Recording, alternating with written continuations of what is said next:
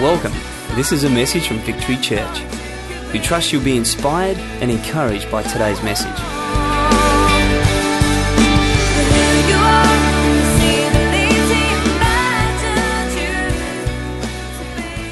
The, the person that I want to finish this series and conclude this series with tonight uh, is a bit of a hero of mine, and it's none other than Joseph, the adopted father of Jesus.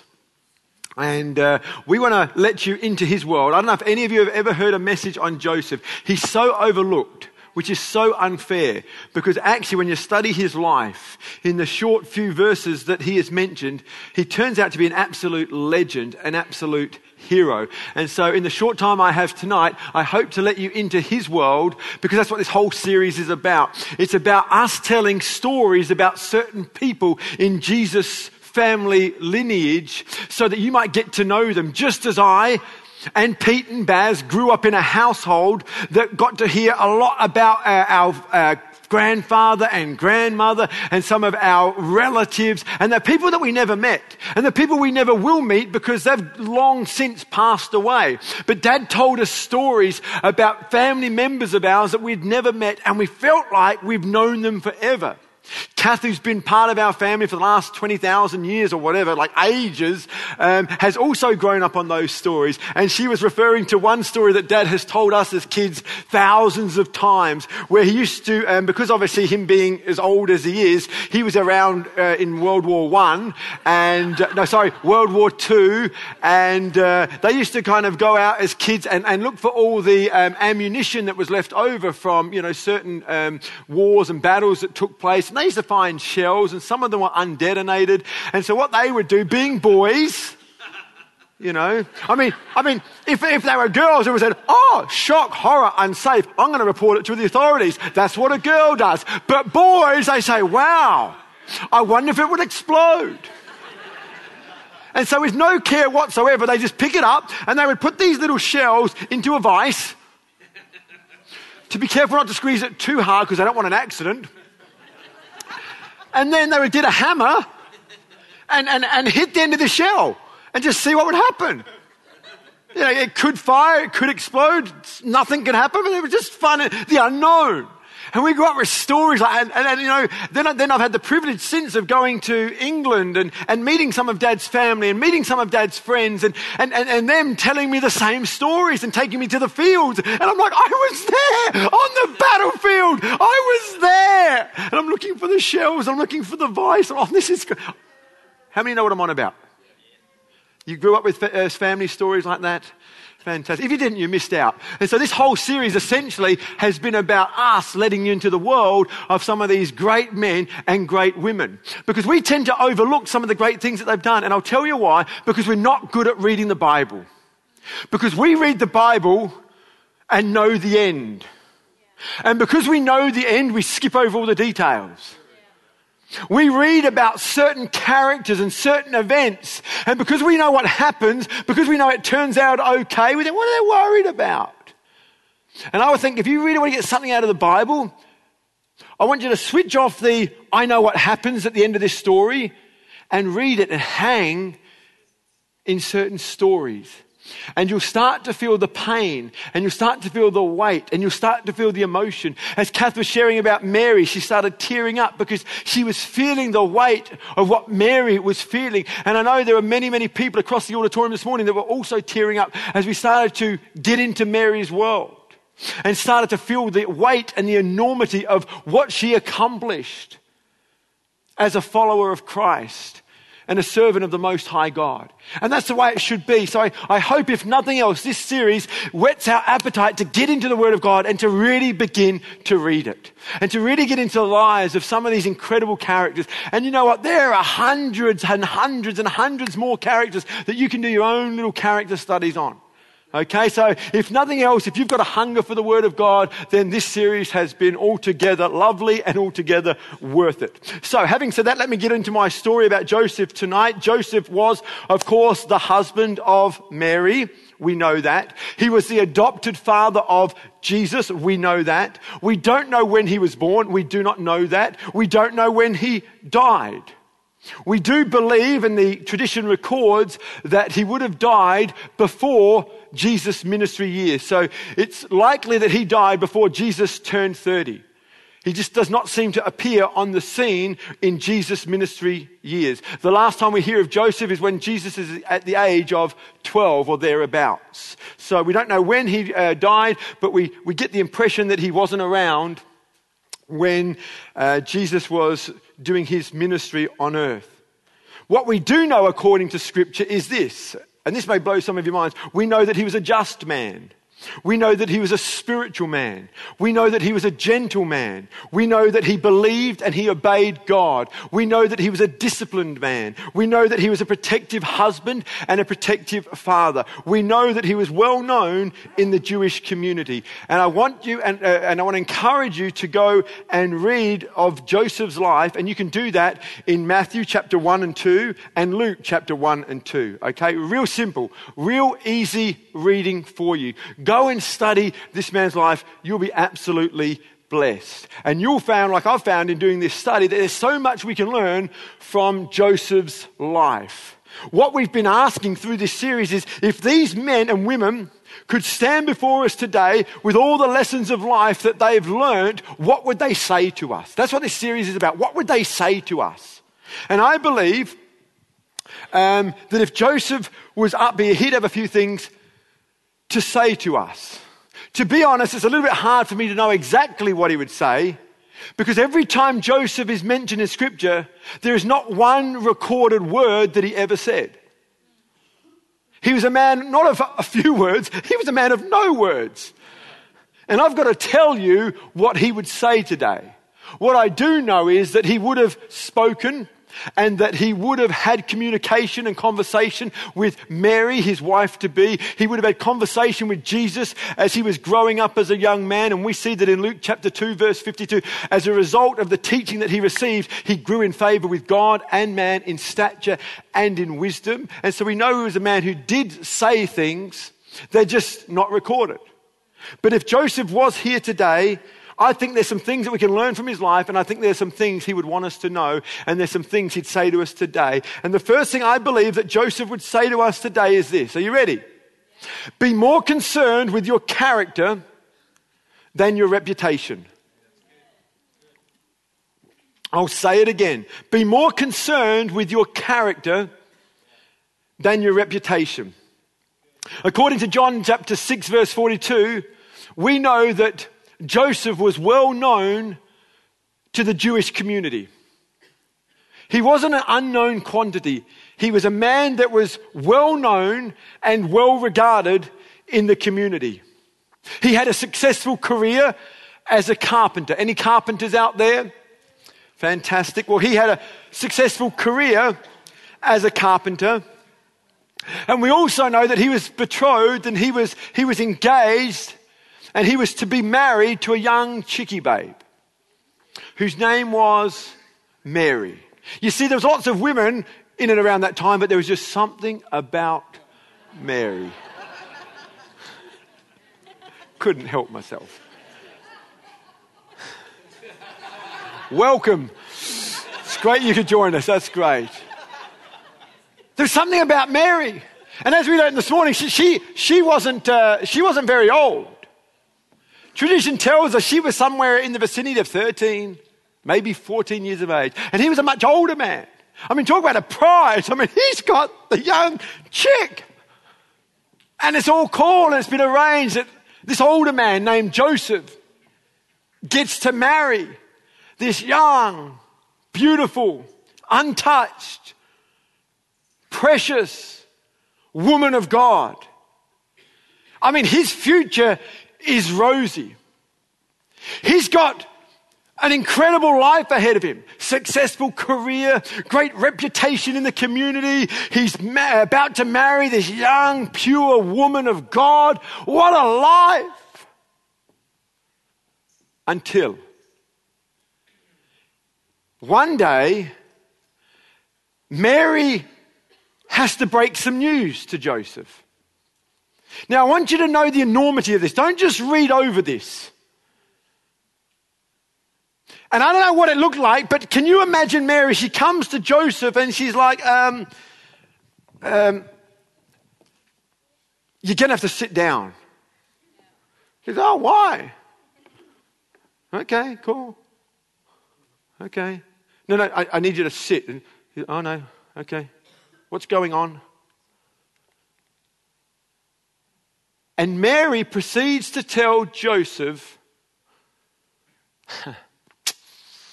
well, it's like this.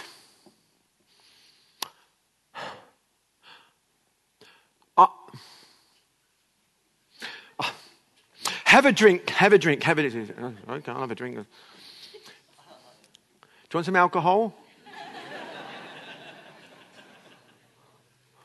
yeah, I do now. I don't know. And she says to Joseph, the man that she's about to marry, I'm pregnant. Now, that's bad news when you're not planning a family. And, and, and uh, we saw tonight on the video testimony that that, that, that was Jess's story, and, and there's connotations, and, and that, that's bad enough. When you've kind of, you're pregnant and, and, and uh, it's out of wedlock, and, and uh, particularly in that day. But here's the thing Joseph's devastated that Mary's pregnant, not just because she's pregnant, but because he knows, like he knows, like he knows, like he knows. He hasn't touched her. Which means if you're pregnant, according to the last time I heard, somebody had to touch you and it wasn't me. And so what's this man gonna do? How's he gonna respond? He knows the child's not his. And all those feelings of success and a great reputation in the community and the joy and excitement of uh, being about to marry this young girl have just evaporated in a moment. He's gutted. He feels like he's been cheated on. He not only has to deal with his own thoughts, what do I think? But then he has this horrible, shocking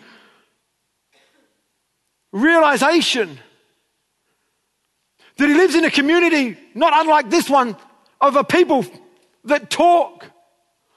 And what are they going to think? And he's got to process all of this in the moment.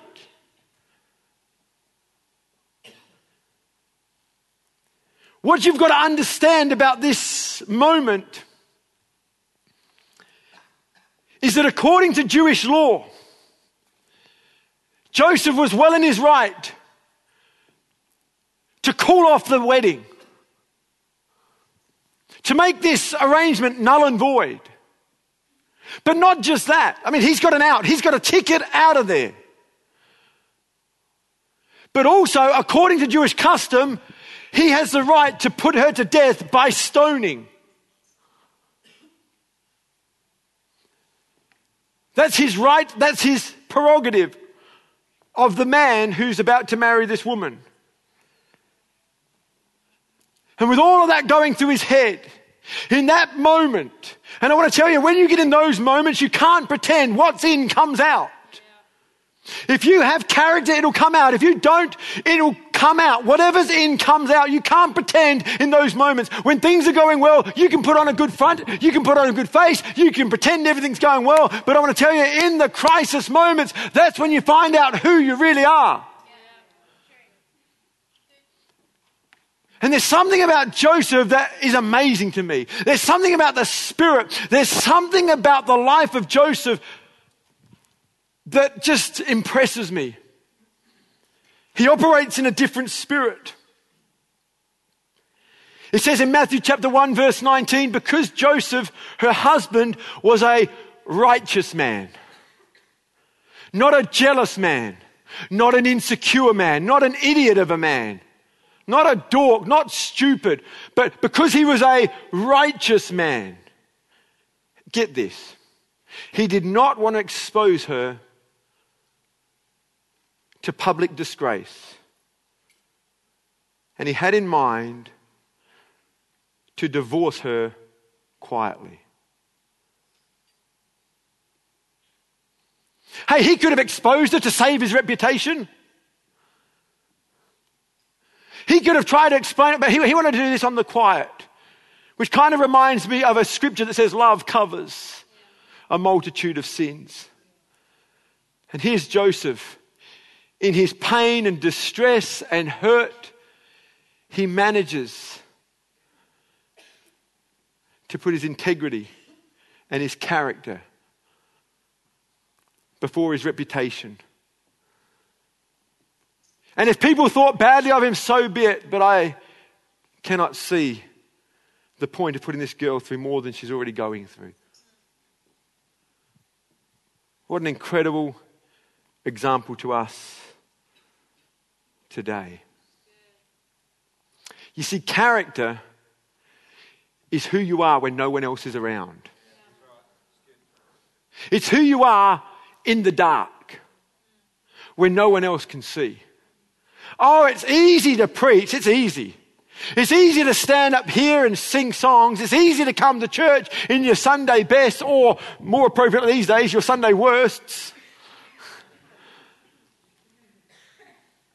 That's easy. But what about when no one's looking? It's easy to open your Bible on the second row when everyone's looking at you and you go, oh, that's easy. But what about on a cold, wintry morning and there's no one's going to know whether you're reading or not? That's character. If you pick up your Bible when no one else is looking and you read and you cry out to God, just speak to me, that's character.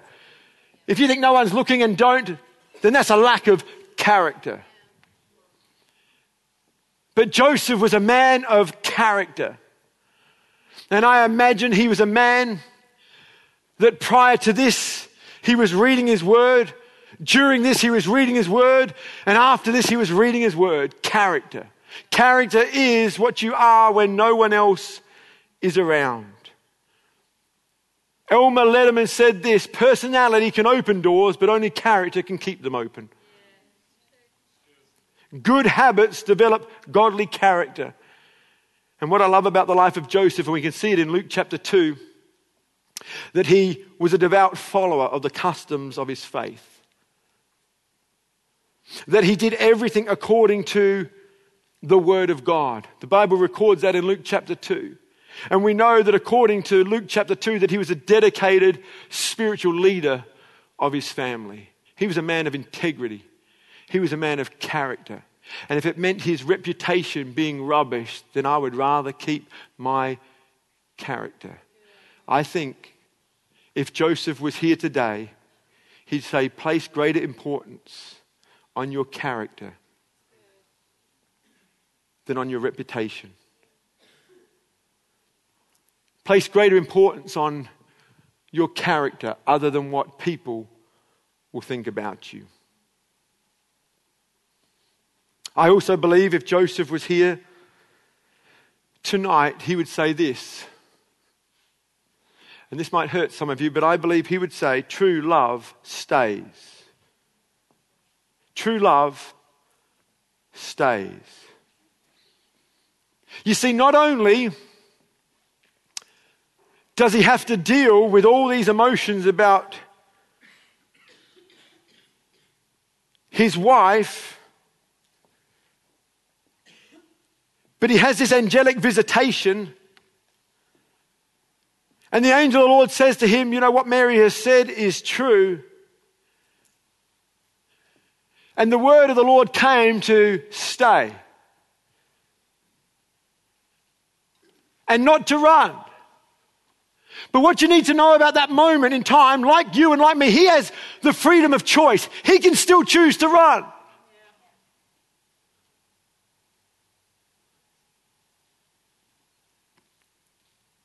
Now he's got a decision. If I stay, imagine the ridicule. Imagine the things that are going to be said as I now associate myself with this woman. I mean, it's okay in the confines of his own home, based upon an angelic visitation, to understand the concept of immaculate conception. But try telling that to your mates. Can you imagine what that looks like? Hey, Joseph, come here, bud. Hello, mate. I, I, I get the deal that you want to tell everyone else this whole immaculate conception sounds good, but we're buddies. Come on, tell me the truth. What was she like?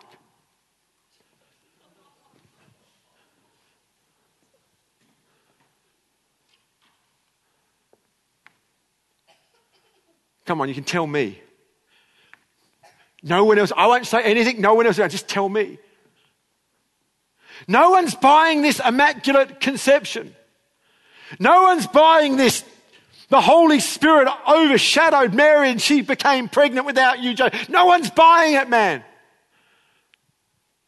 I'm telling you, it's easier for Joseph to run than put up with that. Yet, in all of this, in all the opposition, I know some of those comments and conversations aren't recorded in the Bible, but I want to tell you that they happened. They happened. Because human nature is what it is. It happens today. It happened 2,000 years ago.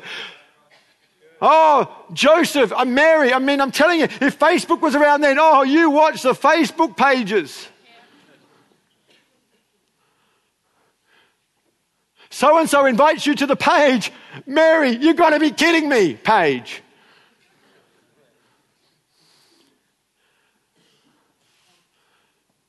Someone invites you to the Joseph, stop trying to pull the wool over our eyes page. And everyone going like, like, like, like, like. Comment, comment, comment. But he decides to stay. Here's the thing it's not that he didn't think about leaving, he did. We've already seen that. He, he had in mind to divorce her quietly. He did think about leaving. And I'm not here to bring condemnation if you've thought about leaving your family, if you've thought about leaving your husband, if you've thought about leaving your wife, if you've thought about leaving a certain situation or circumstance, those thoughts come. I, have thought about leaving this church. I've thought about leaving the ministry. I've thought about leaving this position. Those thoughts come. I've entertained it. I'm telling you, I want you to know I have entertained those thoughts. Just like Joseph entertained the thought of leaving Mary. That's not where the sin is. That's not where the problem is. It's what you do with those thoughts. He thought of leaving, but God. You got to get this. He thought of leaving. He did. He had in mind, he's a righteous man. I'm out of here. He's off, but God. But God. And it wasn't the weight and the wonder of an angel visiting him but it was his will attaching itself to that word. You see, Joseph had the law. Joseph had what we call the Old Testament. And he had the Word of God that says he can take his get out of jail free card and he can have this woman put to death. That was in the Word. That was according to God's word. But the thing is, uh, coupling God's word was God's voice. And God intervenes with his voice and says, Oh, I know what my word says, but for you, I want you to stay. Because there's more at stake than just following the letter of the law.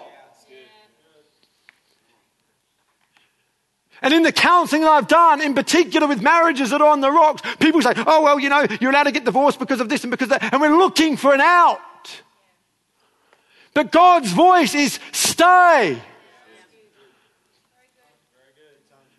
Oh, I know what the scriptures say. If they commit adultery, you have this. I know what the Bible says. I know what the word of God is, but I'm telling you there's a greater voice, and I believe that voice wants you to stay. Because it's not all about you. Oh, we run from here, we run from pillar to we run to post. But I want to tell you there's something greater. And it's staying. And it's one of the hardest things God has to get his people to do. I mentioned a few weeks ago about friends of ours who got a new puppy. And since that day, it's been the death of me because our kids now must have a puppy. So thanks for nothing, McCormack's. But I get the last laugh because I know what it is to have a puppy. I've had one. And one of the hardest things to get your puppy to do is to stay. I didn't say play. I said stay. Stay. Every dog owner knows, Sharon, yeah, is st- stay. And you know what? If you can get him to sit for two seconds, you're like, yes, there's a win. Hardest thing to do in training a puppy is getting them to sit and stay. Sit. You are a sick bunch of people.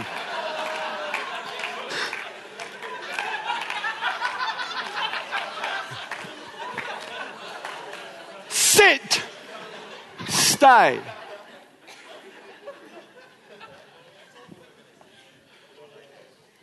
Joseph's got his bags packed. God, stay. Joseph, I said stay. Stay. Yeah, but stay. God, do you know that I can have her put to death? Stay.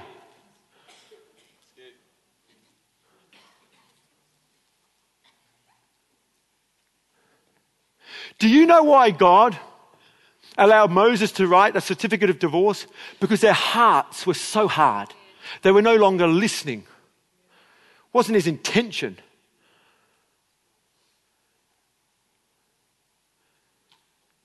Stay. One of the hardest things that my dad has had to face in his 50 plus years of marriage is stay.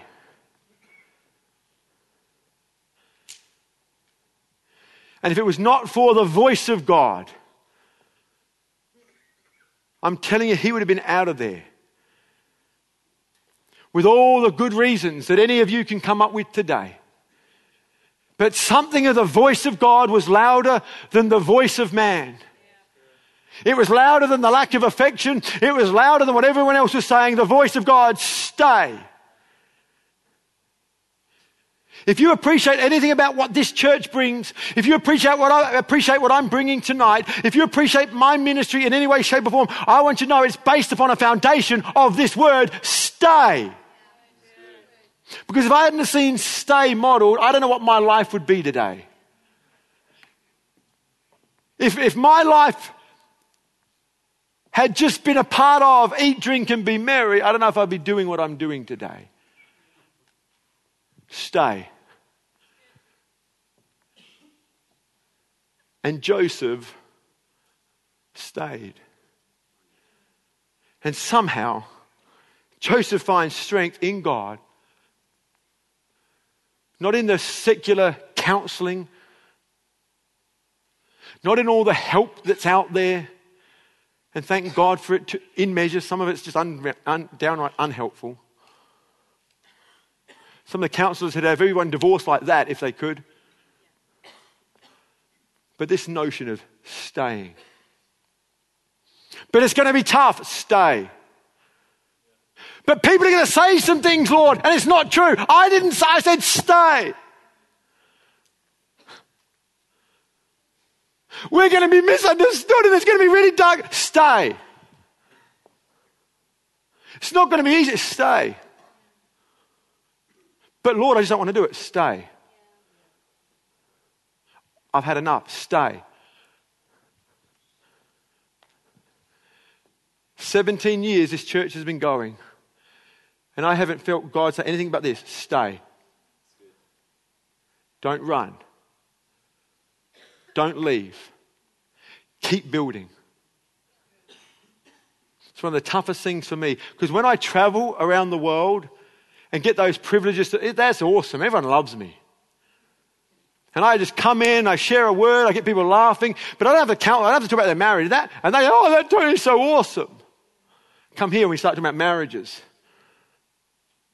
And it's not so popular.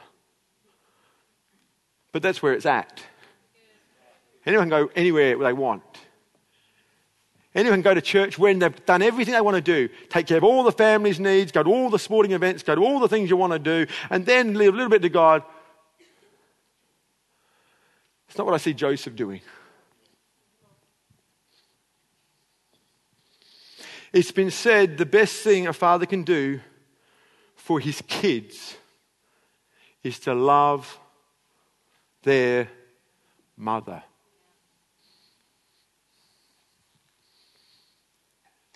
You want to help your kids? You love your kids, do you really? Then just love your mum. Well, sorry, love their mum. and love your mum. Love all the mums.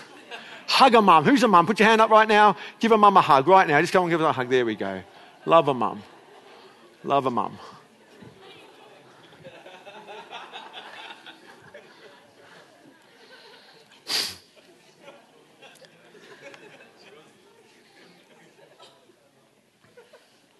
I tell you, it does something to you as a 12 year old boy when you hear your dad say, You're not going anywhere when my mum wanted out.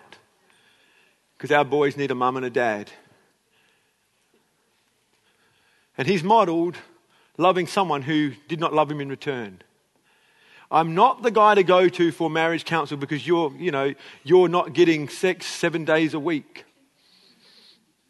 Yeah, seven, that's right. or seven times a day or whatever. Whatever it is that you think you need to do to be happily married, not the guy to come to. I'm the benefactor of a man that stayed. Don't run. Anyone can run.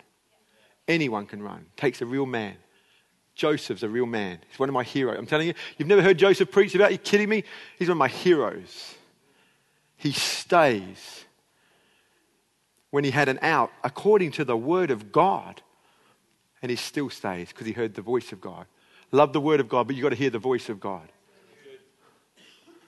Three, embrace others as your own. I think that's what he would say. See, Joseph, as we already know, is not the biological son, her father. Thank you, baby. I will love you for the sake of the children right now. As you correct me publicly, that's all right. Kids, feel the love.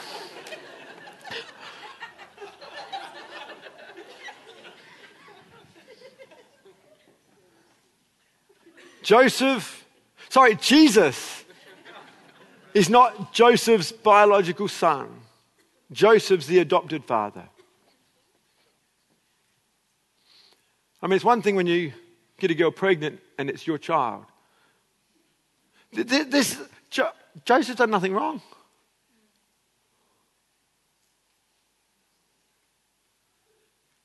But he chooses to love this child as his own. Wow. To me, that is Christianity 101. Love others as you would love yourself. Love others as you would love your own. You have your own children around for dinner? Great, well done. That's good parenting. But don't just do that, have others around. See, Joseph had other children, we know that. James, Jose, Judas, Simon, and a whole heap of daughters. There's no names, just daughters. And what I know is that you tend to have enough grace for your own. I mean, there's not a, there's not a dad out there that can say, I love changing nappies. There's not a dad out there that can say, Oh, give me nappies, love them. Love them, love them, love them. All scrumptious. There's not, there's not a dad. Yet, for the most part, we find grace, just enough grace, mind you, to change the nappy of our own children. And we do it because they're ours. But to change somebody else's kid's nappy, I mean, I remember changing our kids, it's like, oh, oh, oh, oh, oh. And I don't know what it is about nappies, and you wipe the bottom. I don't know what it is. There's always a bit of poo under the fingernails, always. You wash your hands, you dry them off. Halfway through the day, you wipe your nose. Oh, what the?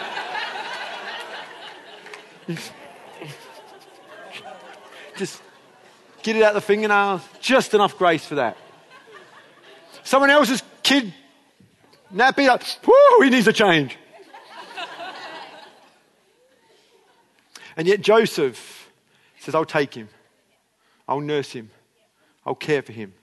I'll raise him. I'll teach him. I'll ensure that he grows in favor with God, in favor with man, in stature, and in wisdom. It's an awesome thing. I want to say this, and I get the fact that close friendships are good, and we preach that all the time. And God bless you, and more power to you if you've got some close friendships. That's great. But don't just limit your friendships to close friends. Get out of your friendship circles for the sake of the bigger picture. Don't be exclusive. You know, one of the greatest compliments I ever received during my ministry, uh, youth ministry years our pastor, we called him affectionately Pastor Paul, he wrote me a letter one day, and it's speaking of Kath and I.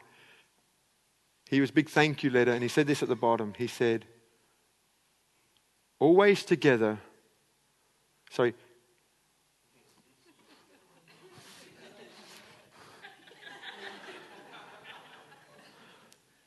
He said this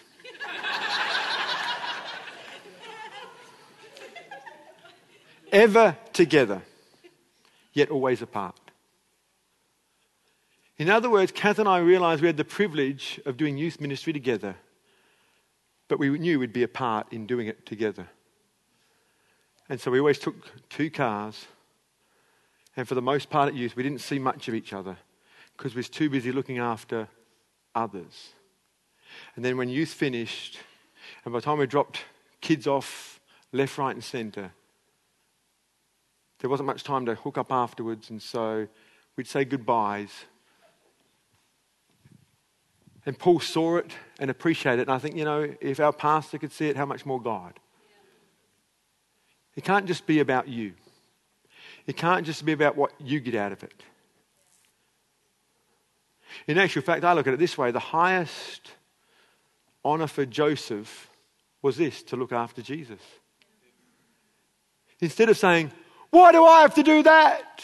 How about looking like this? What a privilege. Instead of complaining about some of our young ones that we've got in our church, say, what a privilege that God has put them in our care. And so instead of compla- complaining about their hat or their clothes or their smells or their this or their that or the whatever, how about saying, wow, what a privilege that God has placed them in this church for such a time as this, when I just so happen to be here, that I have an opportunity to impart something of my wisdom and experience into their life. How about thinking about it like that? I mean, what a privilege.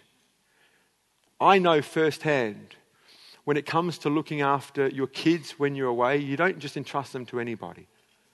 We've traveled much, and we've had to leave our kids at home on numerous occasions, and we handpick the people that we want to look after our kids because they're precious and they are near and dear. And I think God is handpicking people in this community for us to look after. What a privilege. What an honor. Please don't complain about it. See it as a privilege, see it as an honor. And my last point that I want to make tonight, and that I believe Joseph would say, I changed my initial thought to this. Don't assume that Jesus is in everything you do. My first point was the first time I had this in my first prepping, I had, don't lose Jesus. But I've since elaborated to this Don't assume that Jesus is in everything that you do. You see, we've already established that Joseph was a good man, he was a good father, and we know he loved Jesus. And in Luke chapter 2, and you can read it for yourself in verses 41 through to 52, I won't for the sake of time. But they went to the temple, as was their custom, every year for the feast of the Passover. And they had a great time, and they were blessed. And they had such a great time. They were on their way home and they were singing the latest songs from the convention and the conference called Passover. I mean, Passover 012. Oh, it was awesome. I mean, I don't know how many of you, like me, have been to Hillsong. I mean, we make it an annual pilgrimage every July. We go to Sydney, we go to Hillsong. And when we come back from Hillsong, we come back singing the latest songs and we come back with great stories. And it's great. And I imagine they're coming back from, from the Hillsong of the day. Oh, this is the day. Uh, this is, and then this is fantastic. What a great time. How was that word? Oh my goodness. This is a great day to be alive. I can't wait for this next year. I sense momentum on our side. And I imagine uh, one of the, one of the, um, the the priest of the day is pointing up and saying, The best is yet to come. That's a Brian Houston impersonation for those of you who don't know.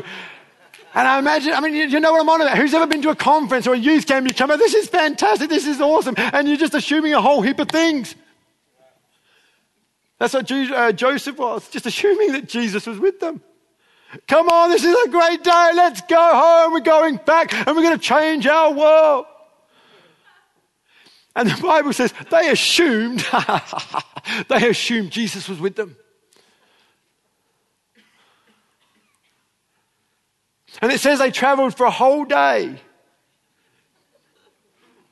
thinking he was with them.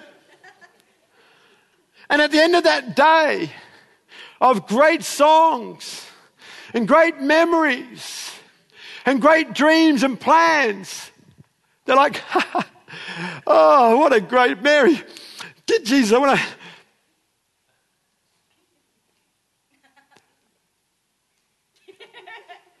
Where is Jesus? Mary, you did pick up Jesus, didn't you? And Mary's like, no, well, I thought you were doing that. Jesus is in the creche. Mental note to all those with kids pick up your kids after the service. Uh, well, well, where is he then? And they travelled in big parties. They're looking around. Jesus. His name is Jesus. Jesus. Jesus. Jesus. Oh, where is he?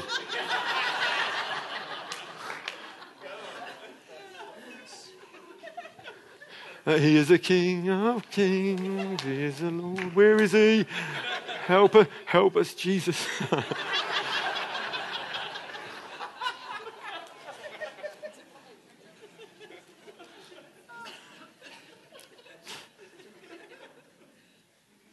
Joseph was a good man, a good father, he loved Jesus, and yet he lost him.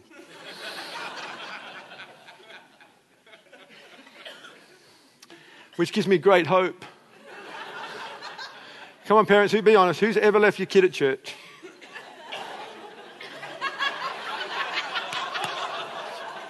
the best is yet to come.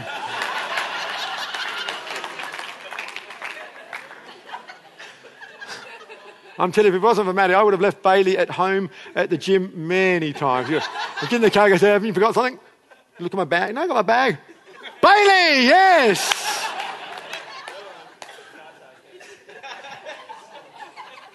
Oh, Tata's there thinking, oh, take your kid. Right. it says that Jesus stayed in Jerusalem and they were unaware of it. This is my point I get from this is that we often do what we want, when we want, and just assume that because we're Christians, Jesus with us. And we've even got the Word of God to back that up because He never leaves us nor forsakes us. It doesn't mean He's with us. what did I say? Okay, cool. I'm a funny guy. we just assume and we use the word of God. He never leaves us. What do you mean? I'm not close to Jesus. Don't you know the word of God? No, no, forget the word. Just for a minute. When's the last time you heard his voice? Some of you have, heard, have not heard the voice of God for years, and you kid yourself. He's with me as much as ever before. He might be with you, but he's not present. You can be present with someone, but not be there. And they just walked off and assumed Jesus was with them.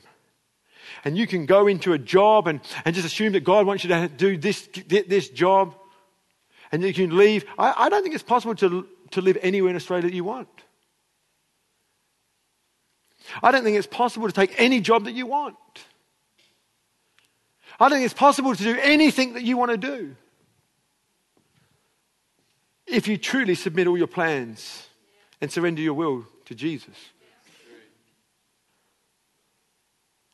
I'm not here to tell you exactly what it is that you should be doing. But for us to just do whatever we want, assuming that Jesus is in the decision, would be oh so wrong.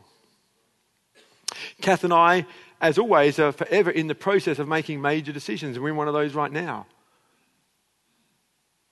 And I want to know, like I know, like I know, that Jesus is at the center of that decision. See, to me, it's not a, just a financial situation. Can we afford to do this? Yes. But that doesn't mean Jesus is in it. I want to know that He's in it. And I would encourage every one of you, whenever you're con- contemplating a major decision, to make sure that Jesus is with you and that you're not just singing the songs and that you don't just have the CDs and you don't just have the memories, but you actually have the present Christ in your midst. They traveled one whole day. Some people travel one whole month and don't even know Jesus is missing. Some people travel a whole year. Some people travel a whole decade. Some people travel a whole lifetime and are not aware that Jesus is not in what they're doing. Amen. And so, having said all that, if our musicians can come, how many of you honestly thought there was that much in the life of Joseph? And Kath knows I left a whole heap of points out for the sake of time, of which we're out of. Sorry about that. But I really do trust and pray that through tonight's message, this morning's message, indeed every message of this series, you get a hold of the truth of the teachings. But even more important than that, you get a greater love for the Word of God. You get a greater love for the characters that are in the Bible. This is what I have learned about the characters of the Bible that they're real characters. They're not just one dimensional black and white figurines that you can stick on a felt board. I mean, imagine last week trying to, trying to depict Manasseh burning his children at the altar to Moloch on the felt board. To stick up their fire. This little kid, burn fire. on the felt board. And all the kids, ah.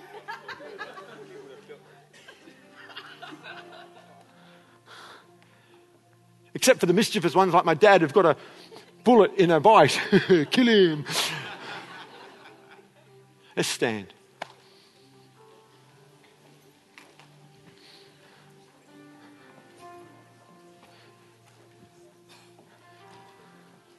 Hey, we've had fun tonight, hey? But I know, if I know anything about preaching, if I know anything about church dynamics, if I know anything about the voice of God, He's been speaking tonight. And while some of us have laughed and had a great time and can tootle off on our merry way, there are others that are just churning on the inside. I know that. Can't preach a message on stay knowing the marriage crises that are out there and just think, great message, let's move on. And that's just one of the challenges that has possibly come as God has spoken to us individually about where we're at. And, I, and I'm not here to tell you what to do. My life's message is this surrender your life to Christ, and you'll be amazed at what He shows you. You'll be amazed how He can take the most broken, the most hurting, the most painful circumstances and situations and turn it around. Sometimes drastically, other times little by little by little. But I know if you hang around long enough,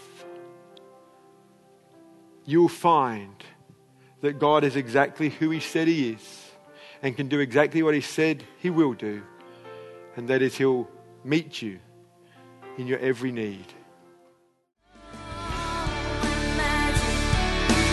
This is the end of the message.